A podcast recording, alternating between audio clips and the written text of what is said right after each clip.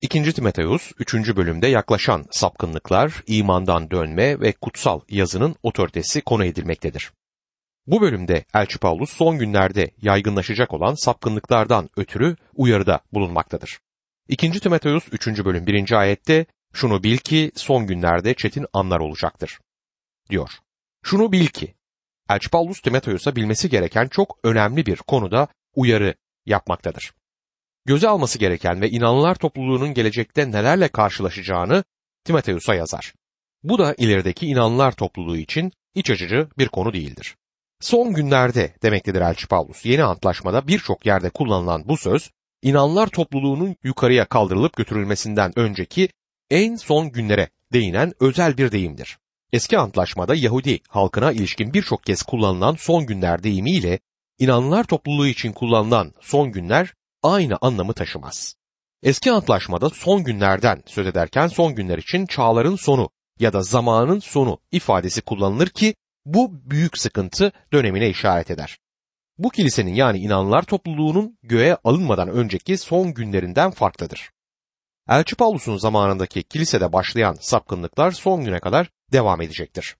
Paulus daha önce de Efes ihtiyarlarını kendisinden sonra sahte liderlerin geleceği konusunda uyarmıştır. Elçilerin İşleri 20. bölüm 29 ve 30. ayetlerde ben gittikten sonra sürüyü esirgemeyen yırtıcı kuşların aranıza gireceğini biliyorum. Hatta öğrencileri kendi peşlerinden sürüklemek için sizin aranızdan da sapık sözler söyleyen kişiler çıkacak der. Tanrı sözünü duyurmayıp topluluklardan kaçanlar olacaktır. Dostum inanın sahte öğreticiler imanları yakından izlemektedir. Bu insanlar Tanrı'nın sözünü değil inanlılar topluluklarını bölecektir onları parçalamaya çalışacaklardır. Elçi Paulus bana inan demektedir. Yanlış öğretmenler koyun postunda gelecekler ama onlar gerçek yırtıcı, parçalayan kurtlardır. Bunlara dikkat et der. Çetin anlar gelecektir diyor aynı zamanda. Bunun anlamı korkunç umutsuzluk döneminin başlayacağı zamanın geleceğidir. Başka deyişle üzücü ve umutsuz zamanlar yaklaşıyor günümüzde insanların Rabbe dönmeleri gözükmez. Öyle değil mi? Kilisenin bin yıllık dönemi başlatması ya da dünyayı imana yöneltmesi gibi bir durumda gözükmemektedir. Bu birçok idealistin ve kafalarını deve kuşu gibi toprağa gömüp gerçekten uzak yaşayan kişilerin hayali durumundadır. Oysa tersine son günlerde nelerin olacağını fark etmeliyiz. İzleyen ayetlerde farklı 19 tanımla karşılaşırız. Hoş görünmeyen sözlerdir bunlar ama günümüzün ruhsal durumunu yansıttığından bunları incelemeliyiz. Kanımca kilisenin son günlerine yaklaşmaktayız. Bunu söylememin nedeni bu ayetlerdeki durumun bugün tüm gerçekliğiyle ortaya çıkmış olmasıdır. Kilise tarihine bakarsanız bu durumların daha önce de olduğunu göreceksiniz. Ancak bugünkü kadar belirgin olduğu bir döneme rastlayamayız. Bu bölümde belirtilen çetin anlara şimdi bakalım. Ne kadar süreceğini bilmiyorum ama kötüye gideceğinden eminim. 2. Timoteus 3. bölüm 2 ila 5. ayetler arasında şöyle yazar. İnsanlar kendilerini seven, para düşkünü, övüngen, kibirli, küfürbaz, anne baba sözü dinlemez, nankör, kutsallıktan ve sevgiden yoksun, uzlaşmaz, iftiracı, özünü denetleyemeyen, azgın, iyilik düşmanı olacaklar. Hain, aceleci, kendini beğenmiş, Tanrı'dan çok eğlenceyi seven, Tanrı yolundaymış gibi görünüp bu yolun gücünü inkar edenler olacaktır. Böylelerinden uzak dur.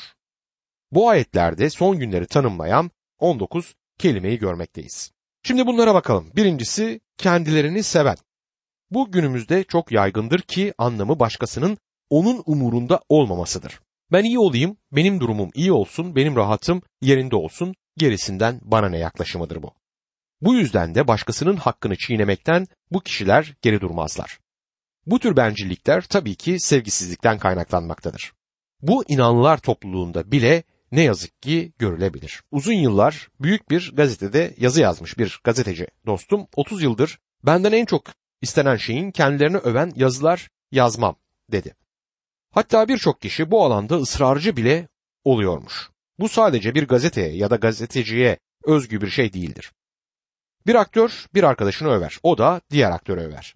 Bunu her yerde görüyoruz. Okullar bile buna dahildir. Birisi bir okulu överken ardından da okul o kişiye bir onursal diploma verir. Kiliselerde de bunu görmek mümkündür. Paulus 3. ayette toplulukların kulaklarına okşayan, sözler söyleyen öğreticilerin peşinden gideceğini söyler. Bu öğreticiler pohpohlanmayı seven kişilerdir. Övülmek istiyorsanız övmeniz gerekmektedir. Önderler topluluklarını ve yönetim kurallarını bu kişiler öveceklerdir. Onlara günahlı olduklarını ve kurtarıcıya ihtiyaçları olduğunu söylemezler. Ne kadar iyi olduklarını bu kişilere söylerler. Kendisini sevenin şu anki topluluğun da özelliği olması ilginçtir. Bunun bu kadar yaygın olduğu bir zaman sanıyorum hiç olmamıştır. İkinci nokta ise para düşkünü yani parayı seven kişidir. Bu kendini sevenlerin ardından gelir. Kendini sevenler parayı da sevecektir. Bu eski yaratılış harcamak için bol paraya sahip olmak ister. Elçi Paulus'un 1. Timoteus 6. bölüm 10. ayette ne dediğini anımsayalım. Her türlü kötülüğün bir kökü para sevgisidir. Paranın kendisi kötü değildir. Sorun bizim ona yaklaşımımızdır. Para sevgisi sadece mal mülk biriktirmekle değil bunları kullanmak şekliyle de kendisini belli eder. Ve üçüncü olarak övüngender. Burada kendini beğenmişlik söz konusudur. Kendini beğenmiş birini yürüyüşünden bile anlayabiliyoruz. Tavus kuşu gibi kavararak yürürler. Ve kibirli. Burnu havada kendini beğenen gururlu kişidir. Kibirli olan kişi. Beşinci sırada ise küfreden diyor. Ağzı bozuk kişi ki aslında hakaret eden anlamına da gelir. Küfretmek, ona buna hakaret etmek ne yazık ki insanlarımız arasında çok yaygındır. Burnunu sürekli olarak başkalarının işine sokanlar da hakaret edenler içerisindedir. Her iki sözün başında ağzından kötü küfürler çıkan insanlarla sık sık karşılaşıyorum. Ki aslında küfretmek, hakaret etmek ahlaksal olarak düşük insanların işidir. Elçi Paulus da buna değinir ve Timoteus'u bu alanda uyarır. Altıncı olarak anne baba sözü dinlemeyenler sözü zaten kendi kendisini açıklar. Anne babaya karşı büsbütün baş kaldırarak yaşayan insanları görmekteyiz. Yedinci nokta ise iyilik bilmez, nankör kimsedir. Birçok insan başkalarından iyilik görür ama teşekkür etmeyi hiç düşünmez. Aynı şekilde Tanrı'dan gelenleri kabul eder ve ona teşekkür etmez. Kutsallıktan yoksun yani Tanrı saymazlık anlamında kullanılan bu sözdür ki hem bu kişiler yaşamlarıyla hem de konuşmalarıyla Tanrı'ya karşıdırlar. Doğal sevgi nedir bilmeyenler ya da sevgiden yoksun yaşayanlar dokuzuncu cümleyi oluştururlar ki bu aynı zamanda anormal ilişkileri de kapsar. Yani düzgün ilişki olmaması anlamına gelir. Homoseksüelliğin bile hoşgörüyle karşılandığı bir çağda yaşıyoruz. Buna karşın Tanrı sözü açıkça Romalılar 1. bölüm 24. ayette bu yüzden Tanrı birbirlerinin bedenlerini aşağılasınlar diye onları yüreklerinin tutkuları içinde ahlaksızlığa teslim ettiler. Başka deyişle insanlık homoseksüelliği kabul ettiğinde en aşağı düzeye inmiştir. 10. altı çizilen nokta ise uzlaşmaz insanlardır ki bunlar diğer insanlarla geçinmek istemezler. Ne yaparsanız yapın kendileriyle anlaşabilmenize izin vermezler. Kısacası bu insanlar uzlaşmazdır. Bir lokantada herkesi hoşnut edemeyiz diyen bir yazı gördüm. Herkesi hoşnut edemezsiniz. Bazı insanlar asla memnun olmayacaktır. 11. nokta iftiracıdır ki günümüzde birbirini suçlayan, birbirlerine iftira eden bolca insan var. 12. dikkat edilmesi gereken nokta özünü denetleyemeyen yani kendine hakim olamayanlardır. Bu da günümüz toplumunun büyük bölümünü yansıtmaktadır. 13. nokta azgın yani vahşi anlamına gelen sözcüktür. Günümüzde sokaklar tehlikeli bir ormana benzerken sanki bunun haklılığını haykırır. İnsanlar geceleri tek başına dışarı çıkmaya korkuyor. Her tarafta korkunç olaylar olmaktadır. Vahşilikler, işkenceler ve cinayetler yaşanmaktadır. Terör olayları her ulusun başına bela olmuş bir durumda kendisini göstermektedir. İyilik düşmanı diyor 14. olarak. İyilikten nefret edenler diye çevrilebilir. Bunun örneklerini de birçok yerde ve ülkede görmekteyiz. 15. nokta hainlerdir. Yani güvenilemez, ihanet eden kişiler anlamına gelir ki bunlara güvenmeye asla cesaret edemezsiniz. Ve aceleci diyor. Yani sonuçlarını düşünmeden hareket eden kişidir. 17. olarak kendini beğenmiş. Yani gururla gözleri kamaşmış ya da sarhoş olma anlamına gelen bu sözdür. Tanrı'dan çok eğlenceyi seven der 18. noktada. Evet son günlerde bu insanlar olacaktır. Bu da günümüzdeki insanlığın bu yolda yürüdüğünü açıkça gösterir. çağımızda eğlenmek için harcanan para kadar hiçbir çağda böylesine büyük paralar harcanmamıştır. Bugünkü spor ve eğlence şenliklerini bir düşünün. Milyonlarca dolar buralarda harcanır. Roma İmparatorluğu'nda da çökmeden önce aynı durum görülmüştür. Suçlular zevklerine dalmışlardı ve Roma düştü. Bugün de aynısını görmekteyiz. Tabii ki atletizmi, sporu seviyorum ancak Tanrı'dan çok zevk ve eğlenceyi sevip büyük paralar harcanmasından hoşlanmıyorum. Bu doğru değildir. Son günlerin 19. vebası ise Tanrı yolundaymış gibi görünüp de yolun gücünü inkar edenlerdir. Bunlar dini kuralları uygularlar ancak yaşamlarında gerçeklik yoktur. Başka bir deyişle insanlar kendilerini dindar gösterip törenlere katılırlar. Dini kuralları yerine getirmeye çalışırlar ama yaşamlarında ne gerçeğe uygun bir yaşam sürerler ne de kutsallığa yaraşan bir tutumları vardır. Böyleleri sözleriyle dindar olduklarını söylerken yaşamlarıyla yalancı olduklarını göstereceklerdir. Böylelerinden uzak dur denerek imanının bu kişilerden uzak kalması istenir. Günümüzde de Mesih imanlısı böylelerinden kaçınmalıdır. Bu kural inanlılar topluluğu içinde geçerlidir. Şimdi size bir soru sormak istiyorum. Eğer gerçek bir imanlı olarak soğuk, ölü, liberal bir kilisedeyseniz Tanrı sözü de bundan uzak durmanızı size öğütler. Peki bu durumda ne yapacaksınız? Tüm Tanrı sözünü öğreten ve yayan kilise önderleri bulunmaktadır. O halde neden onları desteklemediğinizi de ben sormak isterim. 2. Timoteus 3. bölüm 6 ve 7. ayetler. Bunların arasında evlerin içine sokulup günahla yüklü, çeşitli arzularla sürüklenen, her zaman öğrenen ama gerçeğin bilgisine bir türlü erişemeyen, zayıf iradeli kadınları adeta tutsak eden adamlar var diyor. Zavallı ya da zayıf iradeli kadınlar demektedir Elçi Pavlus. Bazı insanlar yıllarca kutsal kitap konferanslarına katılabilirler. Ancak eskisine oranla yeni bir şey öğrenmediklerini görürsünüz. Bir başka deyişle olgunlaşmazlar. Yaşamları da pek değişmez. Eğer siz de kendinizi bu grupta görüyorsanız diz çökün ve Tanrı'dan özür dileyin. 2. Timoteus 3. bölüm 8. ayet. Yannis'le Yampris nasıl Musa'ya karşı geldilerse bunlar da gerçeğe karşı gelirler. Düşünceleri yozlaşmış, iman konusunda reddedilmiş insanlardır diyor. Burada adı geçen iki kişi Yannis ve Yampris herhalde Musa peygamberin mucizelerine başlayıp Mısır üzerine belalar gelmeye başlayınca Firavun tarafından çağrılan iki büyücüdür. Elçi Paulus bu kişilerin adını vermeseydi herhalde bu kişilerin adlarını bilmeyecektik. Tabi Elçi Paulus'un bu adları nereden bildiği konusu birçok yoruma yol açar. Burada sadece şunu bilmek gerekir ki Elçi Paulus bir eski antlaşma uzmanıydı. Kısaca şöyle diyebiliriz. Tanrı'nın ruhu bu adları Pavlus'a açıkladı. Bu adların bazı şeyler açıkladığını sanmıyorum. Yani bu adların o kadar da önemi yoktur ama bir yolla Elçi Paulus bu adları biliyordu. Bu büyücü kişilerin Musa'ya direnen kişiler olduğunu söyler. Onlarla ilgili bilgiyi Mısır'dan çıkış 7. bölümde bulabiliriz. Mısır'dan çıkıştaki olay bize gösteriyor ki şeytan becerikli ama küçük bir taklitçidir. Tanrı'nın yaptıklarını taklit eder. Yannis ile Yampris şeytanın gücüyle bazı belirtiler yapabildiler. Musa ise bu mucizeleri Tanrı'nın gücüyle yaptı. Kanımca bu nedenle bu ayette onlara değinilmektedir. Şeytanın Tanrı'nın gücünü taklit etmeye çalıştığını, özellikle gerçekten Tanrı sözünden bilgisiz olan insanları kandırmak istediğini ki bunda da başarı kazandığını bilmek gerekir. Korkarım bugün birçok yerde şeytanın işleri Tanrı'dan geliyormuş gibi yanlış algılanarak yayılmaktadır.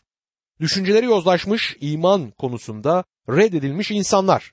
Elçi Paulus bugün de Yannis'le Yampris benzeri düşünceleri yozlaşmış insanların mevcut olduğunu belirtir. İman konusunda reddedilmiş, imanı reddetmiş anlamına gelmektedir. 2. Timoteus 3. bölüm 9. ayet. Ama daha ileri gidemeyecekler. Çünkü Yannis ile Yampris örneğindeki gibi bunların da akılsızlığını herkes açıkça görecektir der. Bir vaizin yaşamı tüm inanlara uyarı niteliğinde olmalıdır. Şeytanla uğraşmak, ruhçuluk, falcılık, doğaüstü işler peşinde koşmaya çalışmak tehlikeli bir oyundur. Bunlar seni şeytanın aleti haline getirebilir. Tanrı'nın sana verdiği aklını, vicdanını, imanını kullan. Rabbin sözüne sarıl, Rabbe dayan. Rabbe iman et ve bu benzeri sapkınlıklardan uzak dur. 2. Timoteus 3. bölüm 10. ayet. Sense benim öğretimi, davranışımı, amacımı, imanımı, sabrımı, sevgimi, dayanma gücümü, çektiğim zulüm ve acıları örneğin Antakya'da, Konya'da ve Listra'da başıma gelenleri yakından izledin der. Timoteus Paulus'un kendisini iyi tanıdığını biliyordu. Elçi Paulus'un yaşamı da açık bir kitap gibiydi. Her Mesih imanlısının yaşamı da böyle olmalıdır.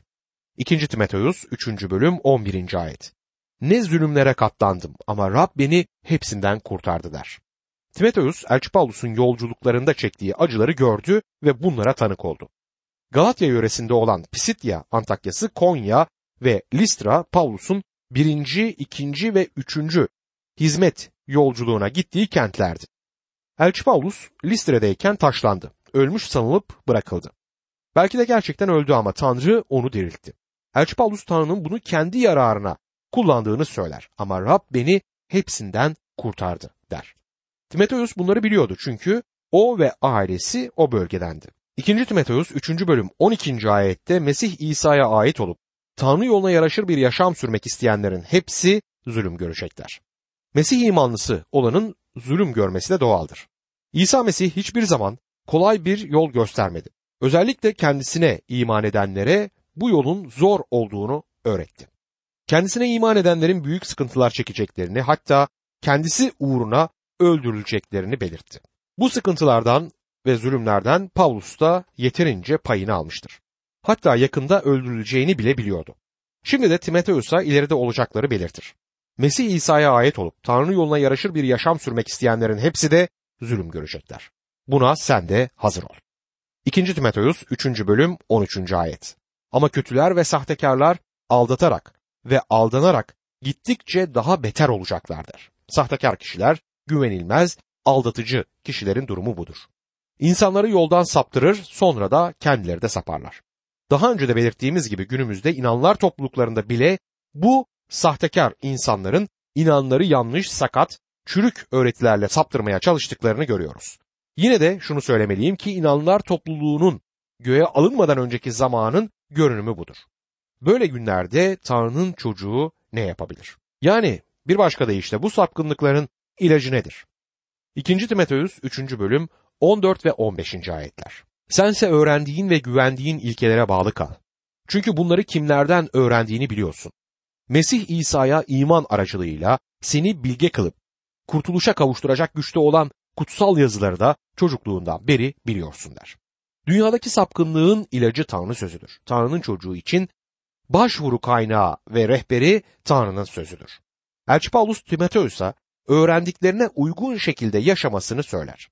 Onun annesi ve anneannesi Yahudiydi. Dolayısıyla Timoteus Tanrı sözünü duyarak büyümüştür. Seni bilge kılıp kurtuluşa kavuşturacak güçte olan Tanrı sözü derken bu ne tür bir kurtuluştur? Timoteus zaten kurtulmuştu. Ancak kurtuluş üç zamanla anlatılır. Geçmiş zaman yani günahtan kurtuluş, şimdiki zaman günahtan kurtuluyorum, gelecek zaman günahtan kurtulacağım. Geçmişte kurtuluş bulduk. Mesih bizim için, Mesih İsa'ya ait olanlar için artık hiçbir yargılama olmasın diye bu cezayı kendi üzerinde Romalılar 8. bölüm 1. ayete göre aldı. Ona iman etmekle ölümden yaşama geçtik. Artık yargı kalmamıştır. Ayrıca kurtuluş bulmaktayız. Kurtuluşu bizde işlemektedir ve bu hayat bitene dek bitmiş, mükemmele ulaşmış olmayacaktır. Ancak geleceğe baktığımızda 1. Yuhanna 3. bölüm 2. ayette sevgili kardeşlerim daha şimdiden Tanrı'nın çocuklarıyız ama ne olacağımız henüz bize gösterilmedi. Ancak Mesih göründüğü zaman ona benzer olacağımızı biliyoruz çünkü onu olduğu gibi göreceğiz der. Elçi Paulus kutsal yazıların yalnızca bize kurtuluş yolunu göstermekte kalmadığını, Tanrı çocuğu olarak ölümden yaşama geçmeyi ve sonsuz yaşama kavuşmayı öğretmiş olmasına rağmen bu kötü dünyada da kurtardığını, bize gelişmenin yolunu açtığını söyler. Kanımca her birimizin sahip olduğu yardım Tanrı sözünü devamlı olarak çalışmaktır. Bu bizlere Mesih İsa'ya olan iman aracılığıyla bilge kılınıp kurtuluşa kavuşturacak güç olarak gelir. Burada nasıl yaşamamız gerektiğini bilmek de bizi hikmetli yapacaktır. 2. Timoteus 3. bölüm 16. ayette kutsal yazıların tümü Tanrı esinlemesidir ve öğretmek, azarlamak, yola getirmek, doğruluk konusunda eğitmek için yararlıdır der. Elçi Paulus kutsal yazıların tümü derken yaratılıştan vahiy kitabına kadar olan tüm kutsal kitabı kasteder. Birisi şöyle diyebilir. 2. Timoteus'a yazıldığı sırada vahiy kitabı henüz bitmemişti.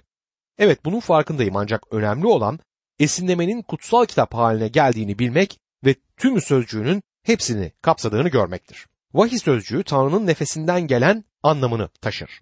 Kutsal kitap yazıları yalnızca Rabbin alıp kullandığı bir kalem değildir. İlginç ve harika olan Tanrı'nın söylemek istediklerini bu kişiler aracılığıyla onların kişiliklerini ve tarzlarını kullanarak söylemiş olmasıdır. Tanrı sözünü o kişiler aracılığıyla ulaştırmıştır. Bugün bize söyleyeceğini bu kişiler aracılığıyla Tanrı sözü ve Tanrı vahyi olarak söylemiştir. Bugün Tanrı cennetten seslenseydi daha öncekilerden farklı bir şey söylemeyecekti. Kutsal yazılar doğruluk konusunda eğitmek için yararlıdır. O yüzden kutsal sözü öğreniyoruz. Öğretmek yani ikna etmek için iyidir diyor. Kutsal kitabı incelemek bizi ikna eder. Aslında bu yolla Tanrı sözünün yaşamımızdaki etkisini de teste tabi tutabilirsiniz. Bu kitabı sıradan bir kitap gibi okuyorsanız Tanrı'nın ruhu yaşamınızda etkin olmayacaktır. Eğer kitap sizi ikna ediyorsa kutsal ruhun çalıştığını anlayabiliriz. Aynı zamanda yola getirmek içindir. Yani yaşamımızı düzeltir. Bizleri disipline sokacaktır. Tanrı'nın isteğine uygun düşünür ve bu aracılıkla Tanrı'nın isteğine uygun davranırsınız. 2. Timoteus 3. bölüm 17. ayette bunlar sayesinde Tanrı adamı her iyi iş için donatılmış olarak yetkin olur der. Burada geçen yetkin olur sözü her yaptığımızın doğru ve yetkinlik derecesinde olduğu anlamına gelmez. Tanrı sözü sayesinde kişi olgunlaşmaya doğru gider anlamına gelir. Bugün çevremizde çok sayıda bebek inanlı vardır. Bunlar Tanrı sözü aracılığıyla yetkin, olgun insanlar olmaya doğru gidebilirler. Her iyi iş için donatılmak ne demektir? Tanrı'nın sözü seni her iyi iş için donatmaya yeterlidir. Yani her şeyi yapabilecek donanıma sahip olabilirsin anlamına gelir. Tanrı sözü sizi hayatta her iyi işi yapabilecek konuma getirir. Dostum sadece birkaç program, birkaç vaaz dinlemek ya da birkaç seminere katılmak seni olgunlaştırmaz. Yetkinliğe doğru ilerletmez. Kutsal yazıların tümü Tanrı esinidir. Senin tüm ruhsal ihtiyaçlarını gidermek için kutsal sözün tümünü kullanmalısın ve çalışmalısın. Üçüncü bölümün sonuna geldiğimizde Elçi Paulus'un Timoteus'ta çok kişisel konuştuğunu anımsatmak isterim. Tanrı'nın sözü Timoteus'a öğretilmişti. Şimdi de Timoteus Tanrı sözünü bildirmeliydi. İmanın, sevginin gitgide yozlaştığı günümüzde bizim güç kaynağımız, teselli kaynağımız ve sığınağımız Tanrı'nın sözü olmalıdır. Elçi Paulus da bunu vurgular. Tanrı sözü bizim tüm ihtiyaçlarımızı karşılayacaktır. Yayınlarımız aracılığıyla bize ulaşan pek çok insanın yaşamında Tanrı sözünün de yaptığı budur. Kutsal yazıların tümünün Tanrı'nın sözü olduğunu söylemiştik. Tanrı duyurmak istediği her şeyi bu sözü aracılığıyla söyler. Bu nedenle insan yüreğinin gereksinimlerini de Tanrı sözü aracılığıyla karşılamaktadır.